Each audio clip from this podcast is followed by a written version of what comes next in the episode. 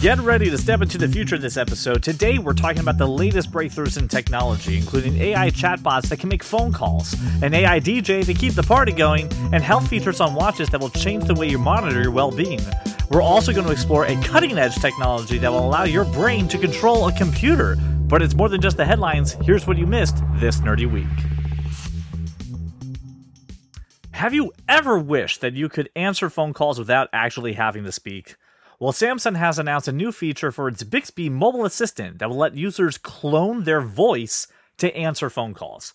According to an article from The Verge, Samsung says that users will be able to clone their voice to respond to calls when using a text to speech function. These AI voice clones are currently only available in Korea as part of the Bixby text call service and on only a small number of Samsung handsets.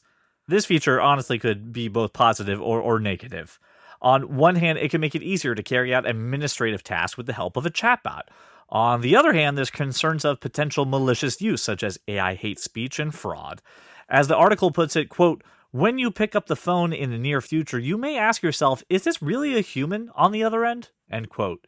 Intrigued? Well, as the article points out, we'll have to wait to see how this technology actually develops. But for now, we can at least imagine the possibilities. Because Samsung promises that user generated voices, these voice clones, will be compatible with other Samsung apps beyond phone calls.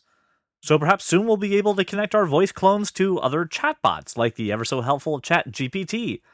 Who knows what the future holds? As the article notes, cloning your voice to answer phone calls is within the scope of current technology. While the Samsung voice cloning is something new, this technology, though, is currently in the US and has been in the US since 2018 with the Pixel phones and Google Duplex. Google Duplex was announced in 2018 that allows you to make calls like th- asking for reservations by giving the chatbot the details ahead of time, and then it will place the phone call for you. Google did have a web app version of this, but it's since been killed off. Surprise, surprise, Google killed off a service. Oh no. So, what is it going to take to make this tech popular? Because while it's on the Pixel, I haven't heard anybody use it before. Is it going to take something like Samsung and Apple to, to make this mainstream? Honestly, I swear we're just one idea away, again, from robots talking to other robots so we don't have to make awkward phone calls. Oh god, someone's going to use this to break up with their significant other. You're going to get broken up with by a chat clone of your significant other. They're not even going to be on the phone. Either that, the future's either going to destroy us or going to be so bright we're going to have to wear shades. Hey, music lovers, are you ready for an AI powered DJ in your pocket? No, I'm not talking about a tiny robot that will follow you around and play music for you, although, to be honest, that would be pretty cool. I'm talking about a virtual DJ that knows you and your music taste so well that it can choose what to play for you. Spotify's new DJ feature is basically a mixture of a radio station and a playlist that you've meticulously created. And get this, the DJ is powered by AI technology from OpenAI and Sonantic AI, which means that it's basically a robot that's been trained to be a music expert. It can even drop little bits of trivia and commentary about the artist or track while smoothly transitioning between songs. In, in fact, the voice is so smooth that I could actually be perceived as a real radio station pronouncer. Let me play a little bit from the Spotify video. Hey Max, what's going on? I'm X, and from this moment on, I'm gonna be your own personal AI DJ on Spotify. Up next, I know you've been on a summer song kick lately, so I went back for some of your old summertime favorites. See if it warms you up. Introducing DJ, the best of Spotify made just for you, one tap away. Powered by AI, delivered by me, your very own DJ that actually sounds like a real DJ walking you through a playlist that they put together. I mean, that sounds like a real life person. So, if you're a Spotify premium subscriber in US or Canada, you can try out this new feature for yourself right now. Just head over to your music feed on the homepage of Spotify mobile app and tap play on the DJ card. Also, while you're there, why not subscribe to this very show and, you know, tell a friend? Spotify said in the launch, quote, we're working with some very emerging technology, so we're definitely going to be evolving this process as we go along. End quote. Okay, so while this technology is super impressive, the problem is I am not a Spotify user. I'm an Apple Music user. And I imagine there's people out there who use Google Music or YouTube, whatever the heck Google calls their thing now. You, you know how they change this stuff every single day.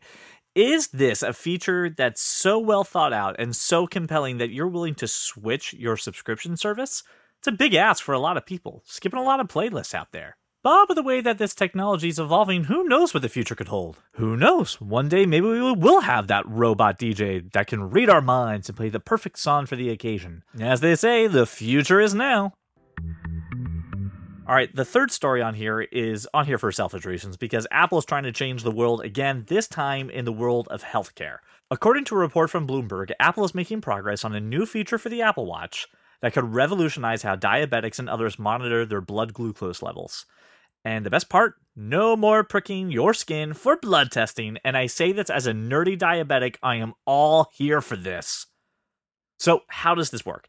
Apple is developing a chip that can shine light from a laser to go underneath the skin to determine the concentration of glucose in the body. It's currently in the proof of concept stage and is about the size of an iPhone, but Apple wants to shrink it down to fit it onto a wearable device. Now, uh, before you get too excited, it's important to note that this technology is still years away from becoming available to the public.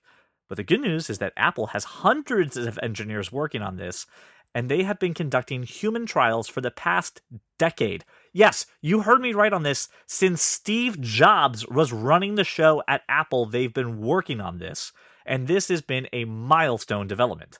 They want to be able to warn people if they are pre diabetic so they can make lifestyle changes before developing full blown diabetes. Thank you, Apple. You miss me, but I'm at least happy other people can get some help. Look, this shows just how serious Apple is about making a difference in the health tech space. Who knows? Maybe someday we'll be wearing an Apple Watch that can tell us everything about our blood glucose levels, our body temperature, our hydration levels, and maybe, just maybe, we'll all be able to do it without pricking our skin. This takes us to the most wild part of this entire story. Synchron is a brain interface startup that has developed the Synchron Switch, a system that enables people with paralysis to control technology with their mind.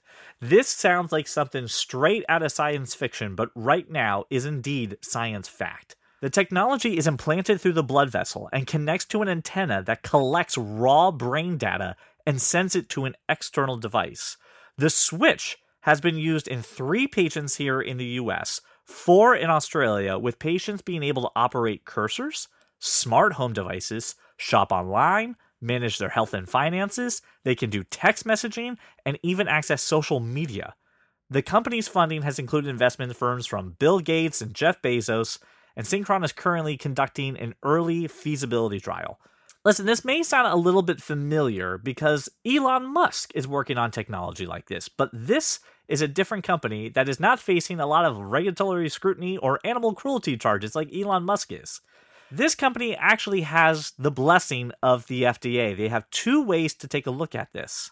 And they're allowed to conduct trials about permanently implanting these devices in human patients. According to a company statement, quote, it's grounded in real science and is already making a significant difference in patient lives. In an interview, the CEO Tom Oxley gave a good outlook for the technology. He said, quote, I've seen moments between patients and their partner where it's incredibly joyful and empowering to have regained an ability to be a little bit more independent than before.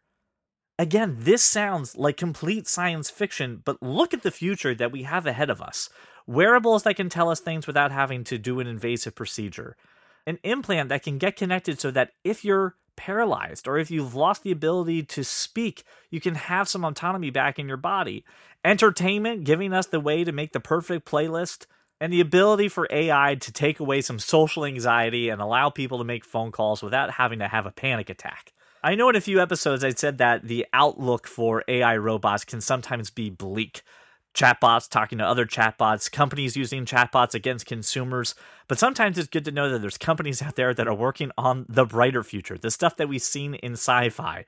I just really hope that the technology doesn't take the wrong turn and we end up in the Terminator. I'd rather, much rather, end up in a utopian state.